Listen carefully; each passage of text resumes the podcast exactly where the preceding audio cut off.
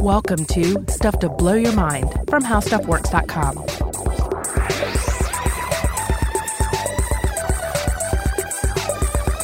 Hey, welcome to Stuff to Blow Your Mind. My name is Robert Lamb. And I'm Joe McCormick. And Robert, I, I've got a question for you. You ever find yourself in that situation where you're hanging out with people?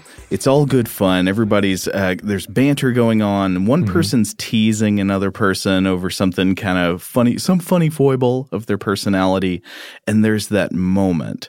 There's that awful little moment where there's kind of a pause after somebody says uh, some some teasing joke and then you realize like oh no suddenly it has gotten serious oh yes i mean it's especially if it, it's a, a multi-person group and and there's a bit of piling on occurring there'll mm-hmm. be there I've, I've seen this uh, this happen where there'll, there'll be a breaking point where the person has had enough and and and you realize oh no lines have been crossed and now this person is going to leave and we're going to have to resolve this uh, via emails later uh, yeah, and it's a ter- it's a terrible feeling because things have spiraled out of control. Something that was playful and um, and just part of hanging out has now become uh, divisive. Email, the best place to work out tense social disputes. Well, sometimes, sometimes it, it depends. I mean, I guess it depends on what role one had in the uh, in the breakdown.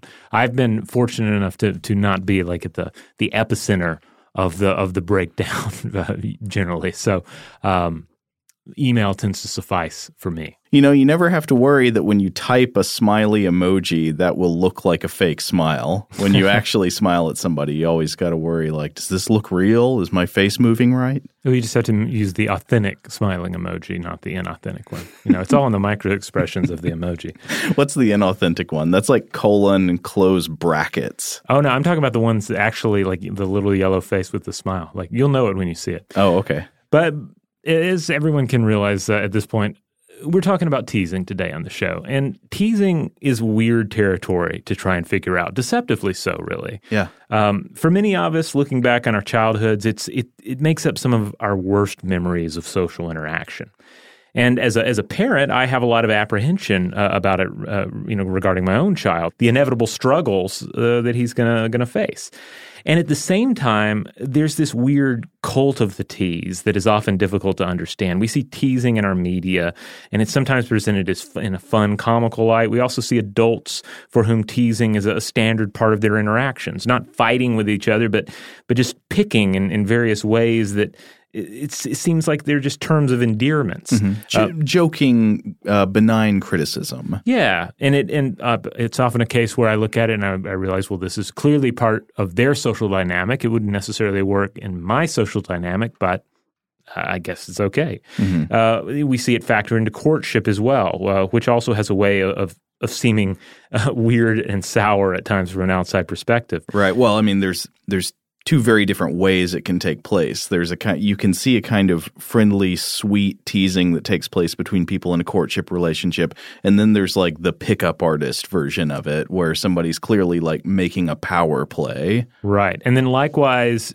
we also see this uh, this space, this sort of ambiguous space where playful teasing gives over to what is clearly something based in hate and abuse, name calling uh, that occurs among children and even among adults, obviously. Even at the, the highest levels of government, you see name calling used in a, in a hurtful fashion. Yeah.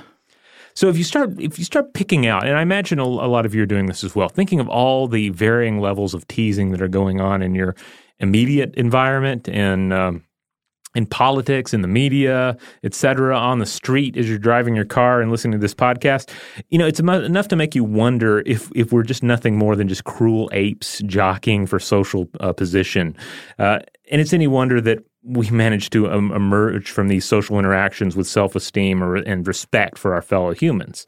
But part of the issue here is that while all forms of teasing share common features, there are at least three distinctive forms of teasing that are often sig- uh, uh, that are often singled out and definitely deserve mention here. Okay. Well, what would those forms be? All right. Well, the first is pretty obvious, and that is that is the hurtful teasing. And mm-hmm. I think it's one of those things where we all we all know it when we see it, right, or hear it. Uh, this is obviously the domain of bullying and harassment, and yet at the same time, it's the sort of teasing you might see in a celebrity roast or uh, some of your more viciously charged uh, humor or political humor. Mm-hmm. I guess you could also say it's maybe the domain of the jester, uh, the fool, and the clown. Uh, in important, these are important roles throughout human history. Oh yeah, well, I mean, I might argue that the fool in the Shakespearean sense requires its own category here because Mm-hmm. the fool has a lot of power and freedom and it's important power and freedom like they're the only member of the lower classes who can point out the flaws of the monarchs in the upper classes and get away with it. There's something about the ridiculousness of the fool that allows a critique of power that might result in a beheading if you made the same critique in a serious tone. And likewise, a king who beheads a, a jester every week is a terrible king. they look weak. Yeah, Yeah. It, it makes the king look foolish if the king overreacts to a to a comical critique. Right. Uh, I think you're pointing uh, Joffrey from Game of Thrones Right. is this type of ruler where you, you realize, oh, he's terrible. He's totally incompetent. Look how thin skinned he is against uh, um, uh, the, the humorous criticism uh, of the, the, uh, the, the, the court fool. Well, it codes so easily for us. I mean, one of the clearest signs of a toxic personality is somebody who's unable to accept criticism in even benign criticism or to be the butt of a joke. You know, somebody who cannot tolerate that. Right. especially because of the positive role that teasing plays in our culture. I mean, there's so much teasing that is not hurtful, hateful. I mean, it, it is a constant feature of conversation between friends, between couples, uh, between family members, between educators and the people they educate. Uh, teasing, you know, there's like a sweet, benign form of teasing that's absolutely essential to these relationships. You know, I, I do have to add one more thing about the gesture first, though. Oh, okay. And there is a, there is this this uh, curious aspect of the dynamic you, you see with kind of a classic jester uh, situation, but also in modern political humor. Mm-hmm. There are two extremes that are both equally, well, maybe not equally, but they're both cringeworthy. Mm-hmm. Certainly, when the king, the ruler, the politician, whoever, the celebrity, is too thin skinned to let uh, humorous bashing go, where they have to call out, say, uh, you know, an episode of Saturday Night Live. Right. If you made a joke about me, how dare you? Right. Yeah. That is is cringeworthy and awful. But on the same hand, and this is something that uh, I believe was pointed out uh, on an episode of Malcolm Gladwell's uh, History podcast, there's also this danger in what happens when the king says, "Yeah, this jester guy's great." Uh, I'm going to hang out with him and do a skit with him, or, or yeah, that Saturday Night Live skit is funny. I'm going to appear on that Saturday Night Live skit with the person doing an impression of me. there can be uh, too much protection of one's dignity is a bad sign, but too much surrender of one's dignity also looks kind of bad. Yeah, like you got to find the middle ground. Yeah, you, you want the ruler that that ultimately has very little to do with the gesture and doesn't I mean, politely laughs, perhaps, but leaves it at that. I know exactly what you're talking about. Like w- when presidential candidates go on SNL, that's all. like I don't know. It's just always terrible. Yeah, but one of the points uh, that Malcolm Gladwell made in his show is that it, it takes the punch out of the political humor. Yeah. like you manage in, in a way, it's like it's a genius move, I guess, for the politician because you have you have killed the the humorous skit. You have you have killed the power of the humor in a way that you could never do by attacking it. Well, yeah, I guess it, it doesn't make you look great, but it also is a type of defense mechanism. It, it undercuts any truly biting criticism that's hidden there in the in the comedy if you go on stage with the comedian. Yes. Oh, but before we were talking about the jester, we were uh, we were about to get into uh, playful teasing. You know, the, the the sweet form of teasing. Right, and obviously there's a line between hurtful and and uh, and playful teasing. Uh, good luck finding it, especially with uh, people you're maybe not that familiar with. Uh, but yeah, especially in close r- relationships, you tend to see these. You know, you see in jokes and you see established safe zones for playful teasing. Uh, for instance, uh, if my wife teases me about some nerdy hobby of mine, uh, it's it's really more of a form, uh, more of a term of endearment. Or if she teases me about liking robot music, like like Mm-hmm. really robotic sounding electronic music, and uh, and teasing me about how awful it sounds. Uh, like like this is this feels good when we're doing it. I don't Uh-huh. feel hurt or defensive about uh, you know my my uh, love of Dungeons and Dragons or uh, or or my Painting aff- miniatures? painting miniatures or yeah or my affinity for uh, the music of Autechre or that sort of thing. Yeah, all, I think almost all good romantic relationships include an element of teasing. I don't, you know, I don't want to be overly general. So maybe some people people make it work in all kinds of ways, but uh, I, rarely see what seems like a happy couple that doesn't tease one another. Right. I mean, it seems like you do, and, and this is something we're going to return to throughout this episode. This idea that that teasing is a is an opportunity for bond forming and the the establishment and the maintaining of bonds. And but obviously, you need a safe place for the teasing. Uh, just you know, the, the, all of us, I think, are going to have, uh, unless we are some sort of like inhuman politician type, uh, you know, we're going to have those areas that we are cool being teased about, and areas that we're we're, we're less comfortable being teased about. You know, thinking about several of the areas that, that teasing functions in our, our social interactions, one of which is sort of reminding people of hierarchies or establishing hierarchies, that it does something of enforcing a pecking order. Number two is maybe like establishing a criticism of somebody's behavior. And number three is allowing bonding. Put these three things together, and it seems like a, a key place where teasing should come into play is education, right? Because mm-hmm. that's a place where you need a hierarchy between teacher and student. You want to teach lessons, and you also want to have a good relationship. That's right. So this brings us to this third area of teasing, educative teasing. And this pops up in areas that you wouldn't quite expect it. As, as we'll discuss a little later, uh, one example is that is that of, of frat boys giving each other nicknames based on you know various boneheaded things they've done, uh, and and this can be viewed as a way of of educating, of laying down various um, moral rules or or social expectations Right. You via teasing. you you might get nicknamed like I don't know toilet head because you fell asleep with your head in the toilet. Right. And, the idea is don't do that. Don't Right. drink so much that you sleep in the toilet. But then again, wh- one of the things I notice about that kind of teasing is that toilet head might originally be applied as a, a sort of like moral injunction, but that toilet head may may well come to identify with the nickname and say, "That's right, that's who I am. I am toilet head forevermore, and I will embrace it." Yeah. Now, uh, some anthropologists point to specific traditions of educative teasing between parents and children in various indigenous American um, uh, cultures. And the idea here is that uh, it's a form of teasing that can work better to impart knowledge of social rules and emotionally instilled ideas. Uh, however, we, we didn't really focus on any of that for this research, but I just want to let everyone know that that, that is an area of study. Now, as far as these three terms for types of teasing go, I I feel like there's some difficulty in how we use terms here because I, I admit that I would typically reserve the word teasing for the more benign or playful forms, like what we were calling hurtful teasing, the kind that's actually cruel and mean spirited. I would not usually call teasing. I'd probably call it bullying or Right. harassment or something.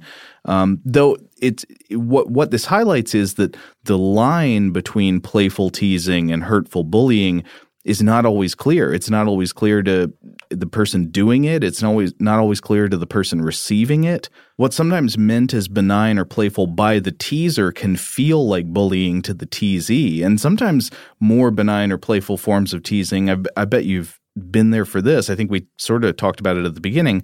It starts off as a friendly and playful session of ribbing that somehow catches this terrible momentum. I don't know what causes it, but that momentum it edges into harder and meaner stuff as it escalates. And it's this enormously painful and uncomfortable thing to witness. And looking back, I, I can remember instances of this in my life where I watched something like this happen to somebody else. And in retrospect, like I wish I'd found a way to step in in the moment and stop it. But it's so much easier to, to, to feel that kind of policing authority in retrospect. In the moment, to step in like that and declare teasing to have gone too far requires you to ma- take this major risk. It feels like you're violating a taboo. You're making it weird. You know, you know about making it weird, right? Um, and in the moment, you're never really sure if you've like misread some kind of unspoken set of cues. Maybe everything's actually okay, and you're the one who's making people feel bad by getting serious from out of nowhere. It can be a really difficult and complicated uh, dance to to navigate.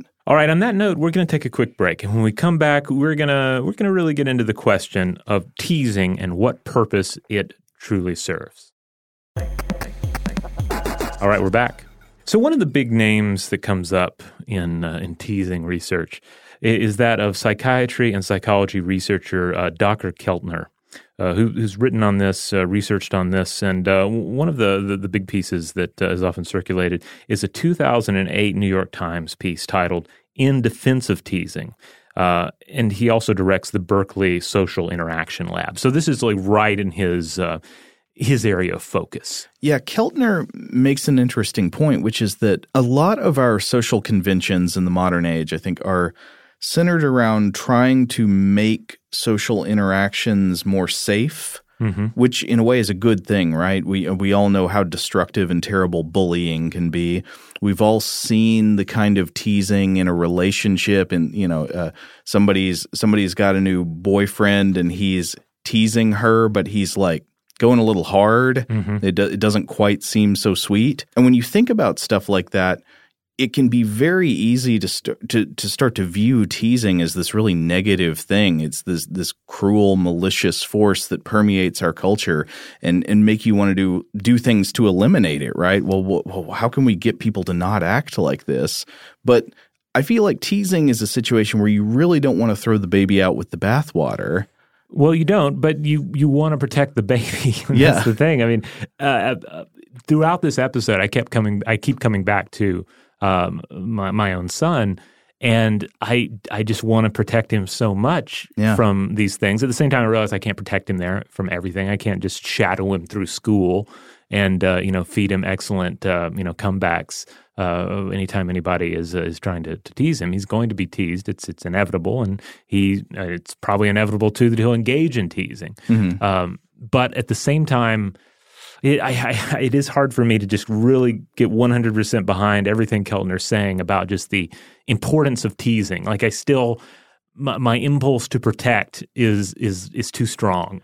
Well, I mean, I, I think the point he would be making is that the good kind of teasing is not actually hurtful. It's not right. actually something that needs to be protected and against. he is not advocating that that bullying should be permitted. No, he's, of he's course very not. clear about that. But uh, but but it, he does make this strong strong case that that teasing is an essential part of our social interactions. And in fact, he points out that the teasing is pervasive in the animal world. Right. Now, we generally think of teasing as, uh, you know, as a verbal phenomenon. Right. And I guess you do have to think of, of human teasing as, as a lot of things with humans uh, happens to be. You, you, think of it as a, a linguistic and cultural complication of an impulse that may also be found within uh, uh, languageless animals. Mm-hmm. And so, uh, for instance, uh, Keltner says, quote, the centrality of teasing in our social evolution is suggested by just how pervasive teasing is in the animal world. Younger monkeys pull the tails of older monkeys. African hunting dogs jump all over one another, much like pad slapping, joking football players moments before kickoff. In every corner of the world, human adults play peekaboo games to stir a sulking child. Children as early as age one mimic nearby adults, and teenagers prod one another to gauge romantic interest. In rejecting teasing, we may be losing something vital and necessary to our identity as the most playful of species. I mean, I, I think I'm pretty on board with his message there. It's the, the difficulty comes in our uncertainty about recognizing the line between benign teasing and hurtful teasing. And and I think it's because there's that ambiguity because there's always the danger that you you're not necessarily going to be able to recognize immediately the difference between one or the other. It's exactly the same problem I was mentioning a minute ago where you like think back on a time you saw somebody getting teased and it went over the line, but you didn't stop it. Mm-hmm. Um, it's because of that ambiguity. Like you didn't know if you should step in or not. And that ambiguity makes us uncomfortable because we, we know teasing that's over the line is wrong, but you can't always see the line in the moment. It would be interesting to hear from from educators out there who are listening to the show on this because it, it does make one think that the message should not be, "Hey, kids, don't tease one another." It should maybe be more here are areas where it is not cool to tease. You right. know, like it's not cool to tease someone about their physical appearance yeah, or their innate ethnicity, yes, or, or Yeah. various stereotypes, etc. Uh, but various behavioral teasing, I I don't know. I mean, how do you end up teaching such nuance? Maybe you, to a certain extent, you can't. It has to generate via these social interactions. Here's something I would say. Um, well, with a with a big exception for we can talk about the jester in a second. With a big exception for the jester, maybe one thing is that you shouldn't tease somebody unless you like them and they know you like them. Mm, that's true because uh, yeah, otherwise, the, if the if the existing social dynamic is is uh, is is anything different, then you are perhaps not engaging in pure teasing. No, I mean then it becomes bullying. If- Yeah. When you tease somebody you don't even like or respect, obviously you're you're going to be tempted to edge over into some form of cruelty. Now, speaking of cruelty, we, have to think again of, of kings and, of course, the jester. Uh, Keltner uh, points out that, in, that uh, in the tradition of the court jester, you could say teasing is, quote, a playful, provocative mode of commentary. Yeah, I, I think that's right. I mean, as Touchstone said in Shakespeare's As You Like It, quote, the fool doth think he is wise, but the wise man knows himself to be a fool. Hmm. You know, that's hundreds of years before all the modern research on illusory confidence and Dunning Kruger and all that. I think this reveals that a key social good of even harder edge teasing is that when it's properly applied, it can be kind of a leveling tool. Like it knocks down the wicker men of big egos and, and pops the balloons of unearned self confidence that we see so often in our highest levels of leadership. Uh, but of course, just as often, it's applied the other way in, in a very bad, destructive way. It, it gets applied from the top down by the inflated ego against the less empowered, I guess, is sort of like a, a hierarchy enforcement mechanism. But the bottom up form, the gesture driven form, I think that's a, that leveling instinct is a useful social good and a form of freedom. Teasing is an arena that allows us to experiment with language, with personality and relationships. It's sort of an open ended game that we can use to manage relationships and learn about each other. Now, Keltner, Keltner also turns to the work of uh, linguistic anthropologist uh, Penelope Brown and cognitive anthropologist Stephen uh, Levinson, uh, who I believe we've, we've touched on both of their uh, work uh, before uh, on the podcast. Uh, but uh, th- their work uh, that he's referencing here is more specifically aligned with the study of politeness.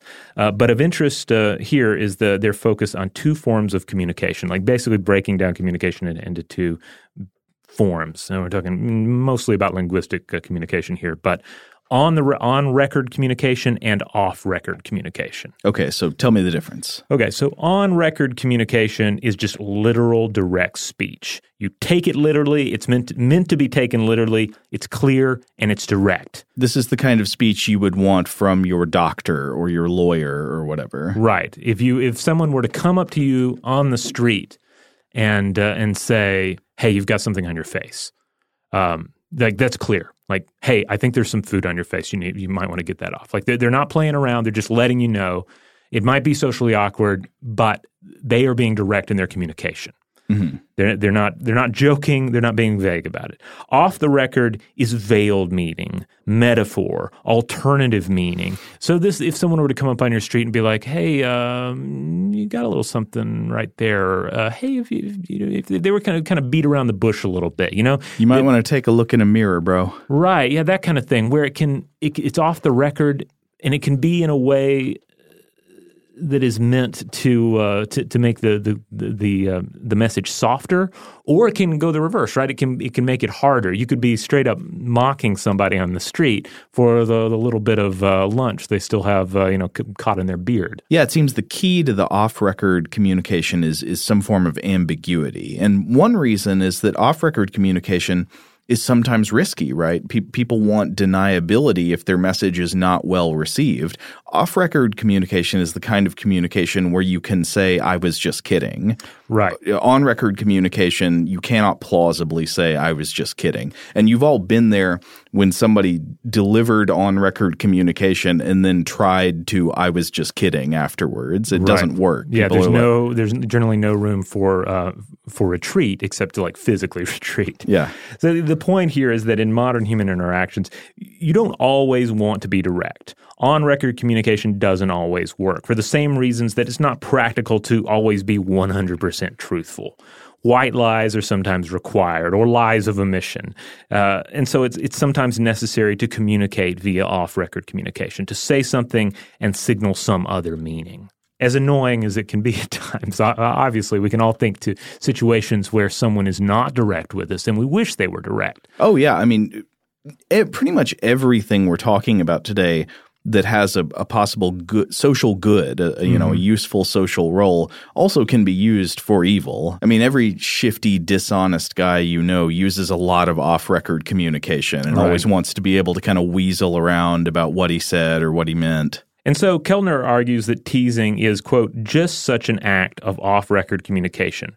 Provocative commentary is shrouded in linguistic acts called off record markers uh, that suggest that commentary should not be taken literally. So there's some sort of a.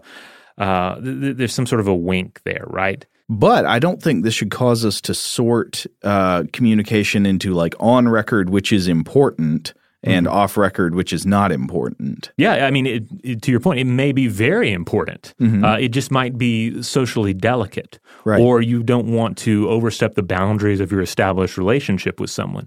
And it may be essential to uh, to to to to, to uh, provide that wink to let them know via you know some sort of hand signal or some alteration of your voice, or even the use of rhyme uh, or the, the mimicking of, uh, of of some other individual. It could be key to letting them know I'm I'm using off record communication here, even even though what I'm about to tell you is important. Well, yeah, it on record communication and off record communication, I would say, are respectively analogous to work and play. And play is very important. Play is where we learn how to work. Ultimately, it allows us to send messages in a in a masked way, or at least a kind of a like a, a lubricated way socially. Uh, this this may be a terrible example, but but one that I, I have observed before. If you've ever seen, uh, say, an individual come out of a public restroom, and uh, and they say.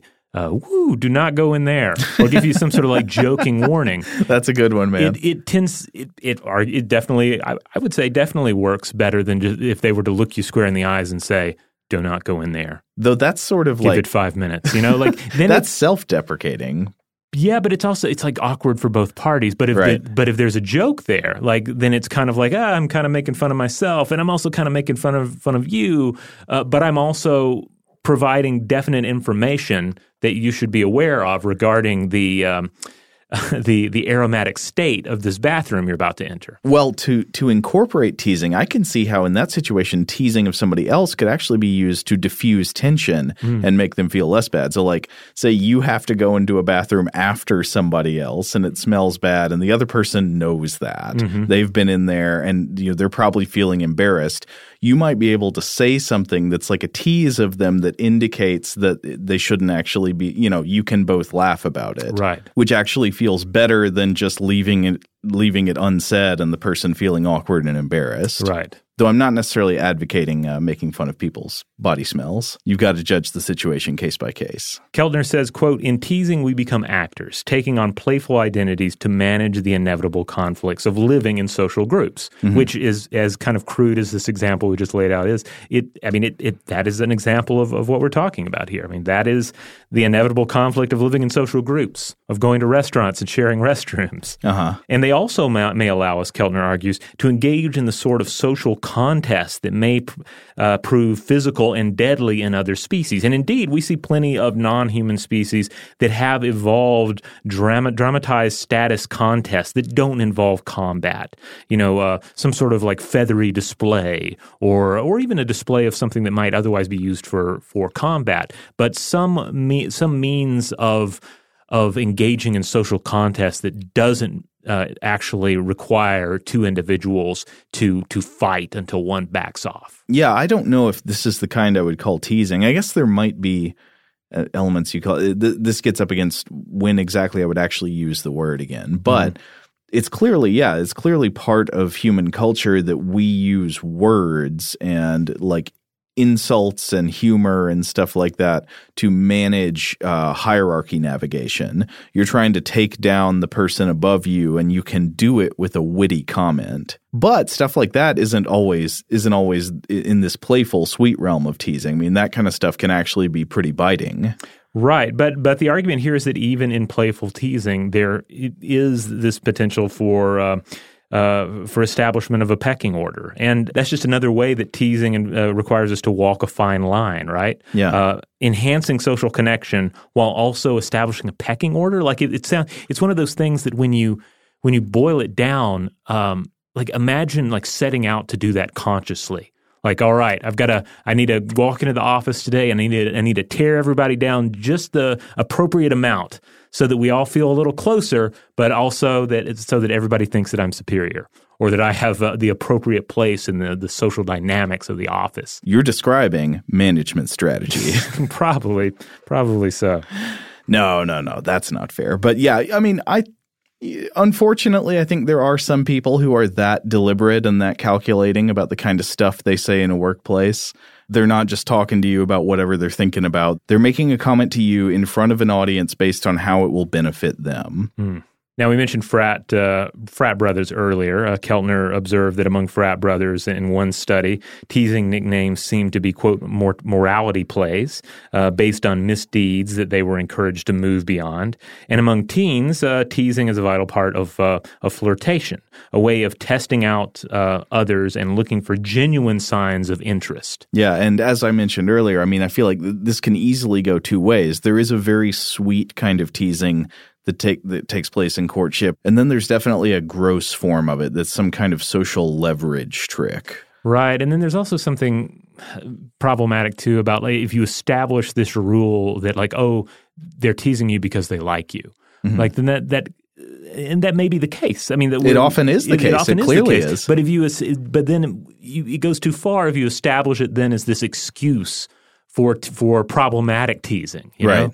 Like, oh, that's just boys being boys or girls being girls, then uh, you know, is it, or are we using that to cover up something that should be um, policed in some fashion? Well, often we are. This is yet another case where it would be great if we could always clearly see what the line is, and people's discomfort comes in because sometimes it's not clear where the line is. Now, on the subject of, of teasing among committed partners. Uh, he points out that there is a language to it. Uh, you know, there are all these little in jokes, and he points to uh, to studies that have shown that married couples with a rich vocabulary of you know various teasing nicknames and and, uh, and formulaic insults. They tend to be happier and more satisfied. Yeah. And That's he, the sweet kind. Yeah, and he also adds that uh, it may help diffuse arguments over really explosive issues, and that the the terminology of the teasing, as well, is often drawn from the same metaphors we use for for love. Right. Uh, they they have to do, for instance, with uh, with food or small animals. Right, like referring to somebody as like a dumpling or a mm-hmm. muffin or something like that, or a, or a bunny. Yes. Though apparently it, it, does depend on the language here. I, I remember speaking uh, with uh, uh, uh, an, an, individual uh, of, uh, of, Thai descent, mm-hmm. and about how the use of of pig or piggy, or, or, you know its Thai equivalent, was a term of endearment, especially for young children. Mm-hmm. Whereas in, in English, the, the, the, the, term maybe has a little, has a bit more um, like spite to it. If you mm-hmm. were to mm-hmm. call someone a pig or a piggy, so a term of endearment in one language or culture is not necessarily going to translate equally into another language. Oh, but I can actually see, like, even in English, a great novel where you establish a character's relationship where, like, a, a wife calls her husband little piggy or mm-hmm. something. That seems that that's good. That's good character right there. Yeah. Now, there's a ton of material out there on teasing, and we can't possibly touch on all of it here today. Uh, after all, it does seem to be a major aspect of human social dynamics, and the legacy of childhood teasing uh, seems to be quite long. A lot of studies look at childhood teasing and and the, the ramifications of it uh, for adults. Yeah, a lot of what I saw was just study after study looking at whether child whether children perceived teasing as harmful or not, and generally they did. Now, one one of the problems here is that it does come down to that perception. Mm-hmm. How is the instance of teasing perceived? And and and here we see this uh, this this this case where an instance of teasing might well be perceived by one party as being playful and another party as being harmful. I mean, going back to our initial example, uh, you know, in, in like group social dynamics where someone goes over the line. Yeah. I mean, in most of the most of the cases, is the person's not thinking, "I'm going over the line. I'm going for it. I'm going to go for the hurt point here." Well, sometimes they are. I mean, it, there there are clearly different categories here. There's like very often teasing is going to be perceived as good natured by the person doing the teasing mm-hmm. and as mean and hurtful by the person receiving the teasing. But also, th- there there are two different versions of what's going on in the perpetrator's mind you've definitely seen cases where somebody who genuinely meant no harm accidentally hurts somebody's feelings with teasing. And then you see cases where people try to cover their butts afterwards. Right. Like they, clearly they let some, you know, hurtful inclination yes. go reveal itself too much. They were being mean, but then afterwards they can be they can retreat. It's off record communication. So they can be like, Oh, I was just kidding. I didn't mean any harm. Don't you know, don't get upset. I I'm I didn't mean to hurt your feelings. But they kind of did, right? Right? Yeah, I was looking at a, a, paper here, a 2000 paper titled I Was Only Kidding Victims and Perpetrators' Perceptions of Teasing by Robin M. Kowalski. And he points out that via a 72 person study, uh, it found that perspectives might reflect uh, the views of perpetrators and victims. The teaser remembers it more as fun and focused on behavior, and the person being teased remembers it more as hurtful and potentially focusing on their appearance. Yeah, that's another thing. So one area in which teasing I think is just never acceptable. I mean, you, you just never want to go there is teasing about innate characteristics, mm-hmm. not not like about what somebody just did, but about what they look like, about their body, about fundamental personality issues. Well, it comes like back that. to like the educative aspect of teasing. Like yeah. you can you if it's if it's if there's something educative about it, it's like you should be doing this differently, or you should have done this differently. But I mean, you know, people for the for the vast most part cannot do anything about their their physical appearance. You know, uh, but but I've no, I'm sure you've seen this where people tease somebody and it edges into teasing about innate characteristics, and when they get called out, they try to retreat to to like pretending they were just reacting to behavior or mm, something. Yes. You know, no, no, no, I didn't mean that. I meant this other thing. Yeah. Or they're kind of like, oh, I'm sorry. I thought we were just being mean. And so I was going to be mean too. I didn't realize that we were being playful or that we were critiquing things they had choices about. Now, this this leads me to a question that I've I've had in, in my mind for a little while here, and that is: Do certain people invite more playful and potentially hurtful teasing than others? And if so, what are the factors? So uh, I've observed this in social situations in the past. I'm sure uh, a number of our listeners have as well.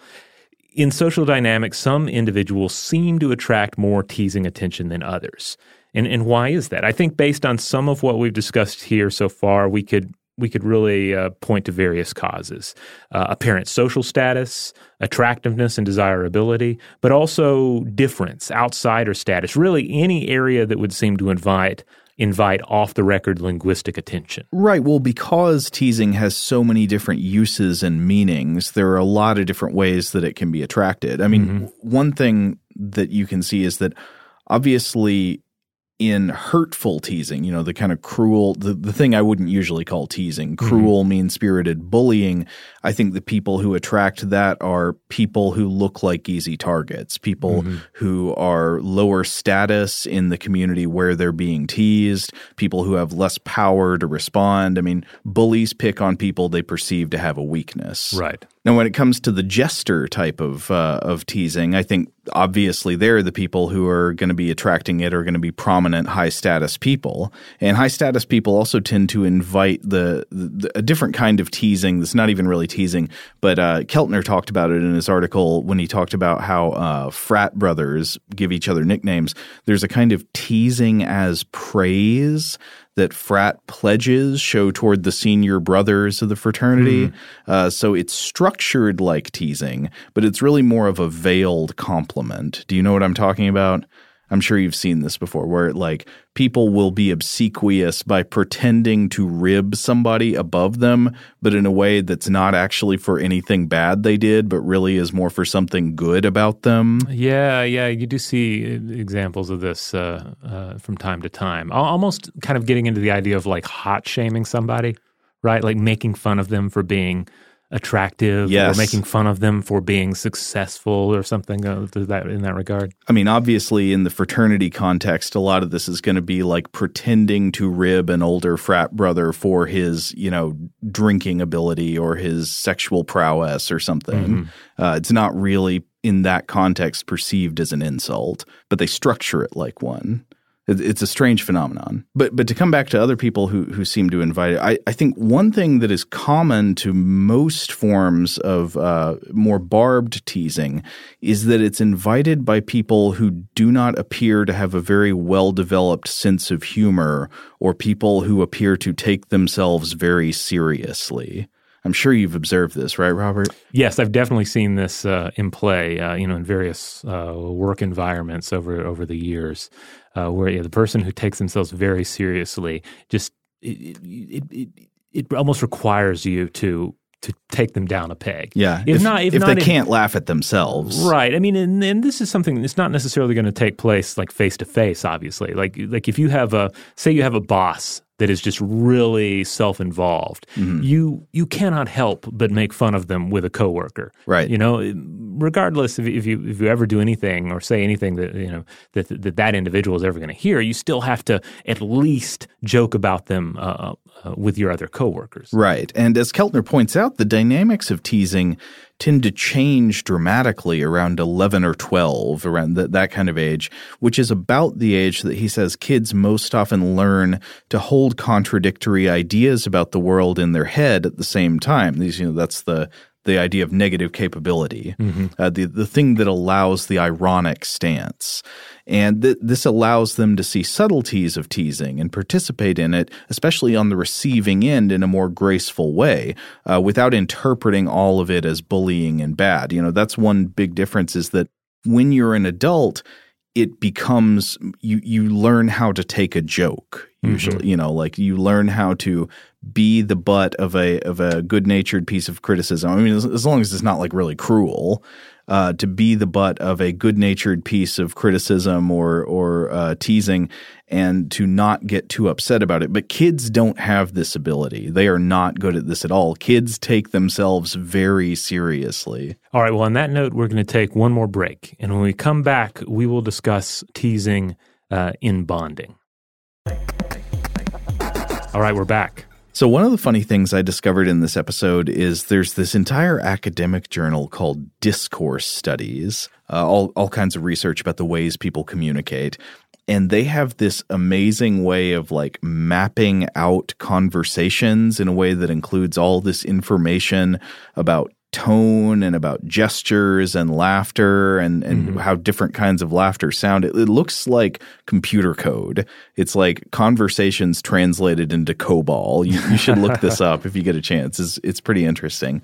Um, but I was just looking at uh, one study from Discourse Studies in that was published this year in 2018 called Getting to Know You Teasing as an Invitation to Intimacy in Initial Interactions by Michael Haugh and Danielle Pillet Shore.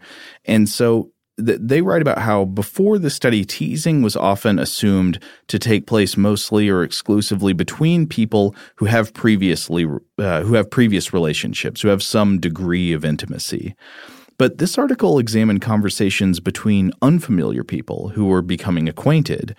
And I, I, thought this was interesting. They found that teasing does play a role, uh, and the role it seems to play in this kind of conversation, in the getting to know you conversation, is a sort of experiment, is testing the new acquaintance's willingness to become more intimate. Because I definitely know this feeling. I, I like you're at a party or whatever, you know, any place you got to meet new people, and you're talking to somebody new for the first time. And for a while in that first conversation, you don't know if this conversation will sort of escalate into a relationship and a point of familiarity where you might start to think of this person as a friend, or if you're just exchanging pleasantries until you can move on. Right. Yeah. So you, you, never know. Some, sometimes you think it's going to go one way and it goes the other. And this study found that teasing plays an important role in this, in getting to know people as a bid for increased intimacy. So the researchers taped and studied 30 initial interactions 24 of which, 24 out of the 30, featured one or more sequence of teasing. And the teases were produced by and directed at both male and female speakers of varying ages.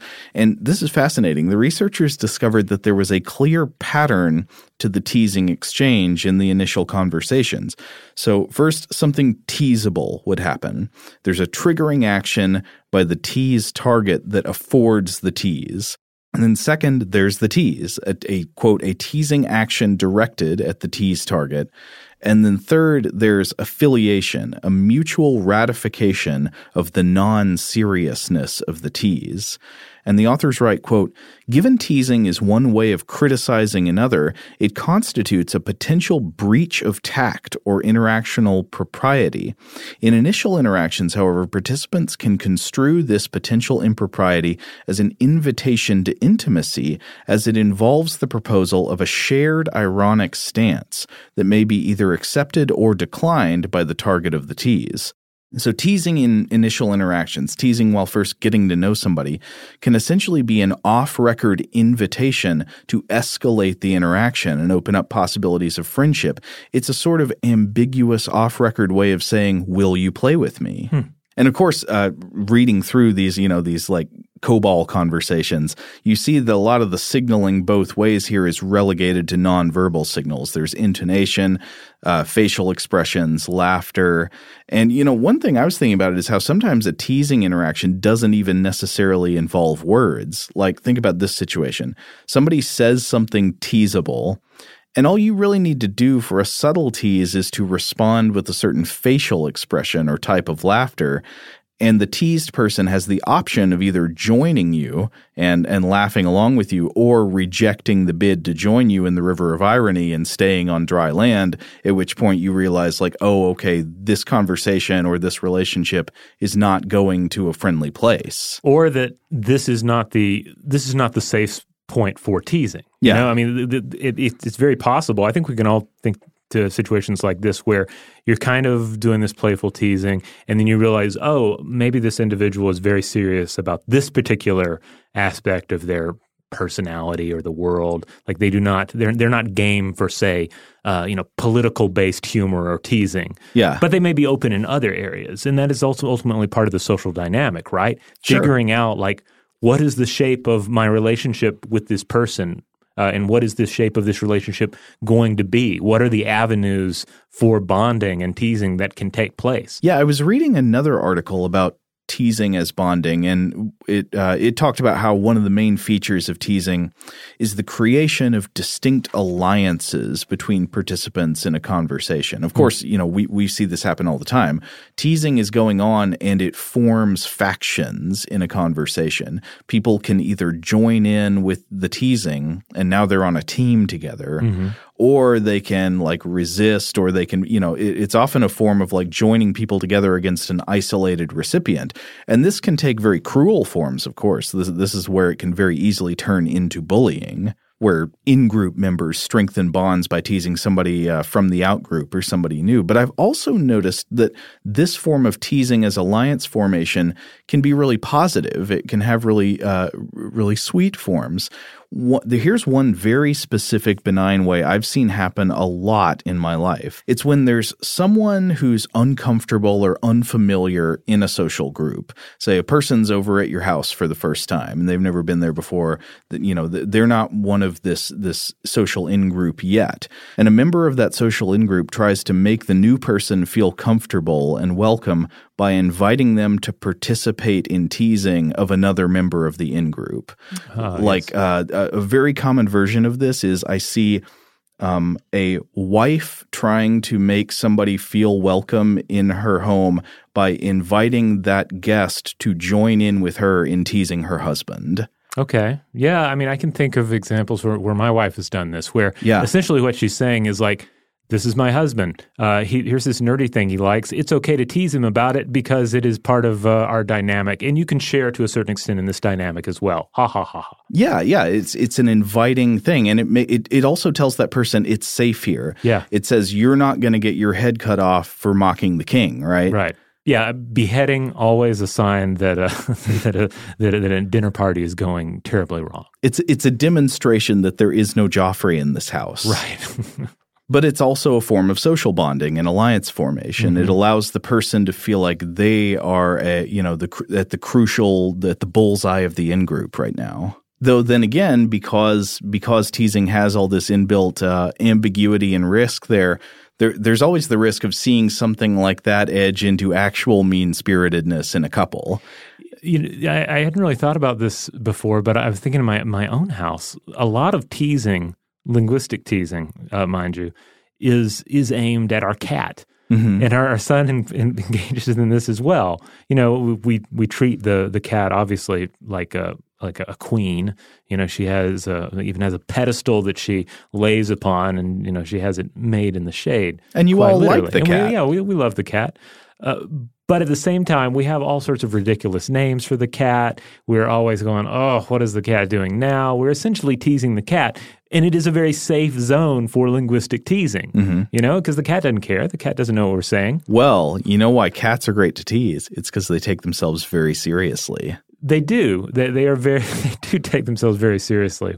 Uh, whereas there is there is certainly more of a, a, an air of the jester to the dog. Mhm. Though we make fun of our dog too, and he deserves it because he's very funny.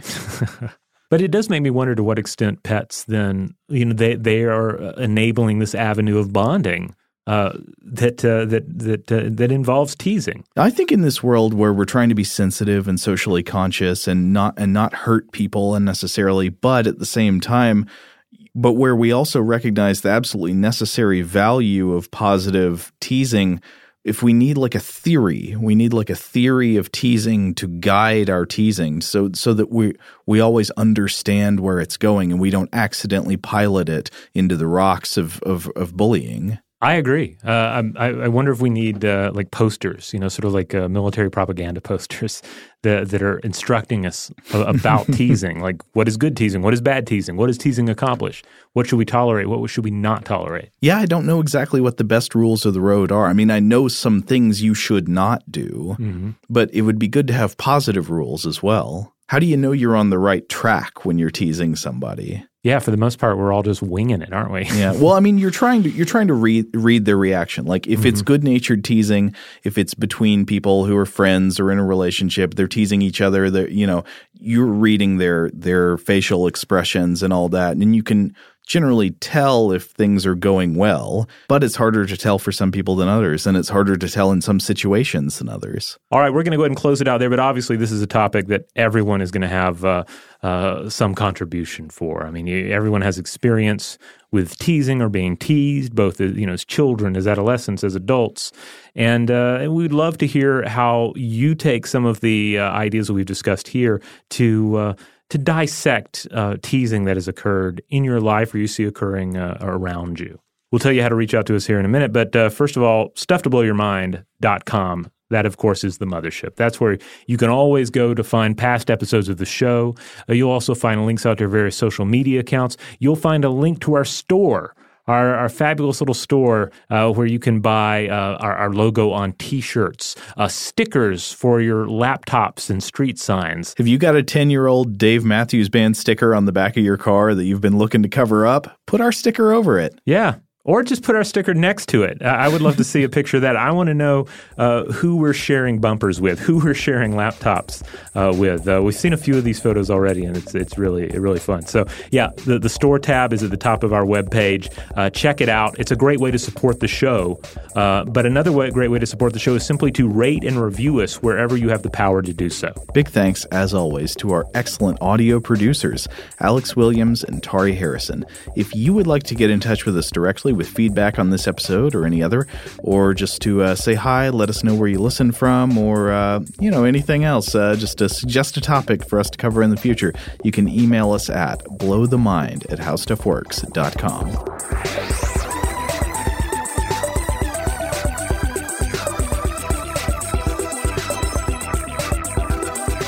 For more on this and thousands of other topics, visit howstuffworks.com.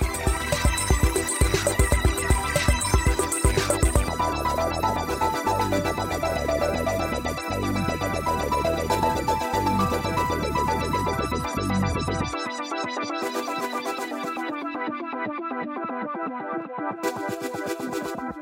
you.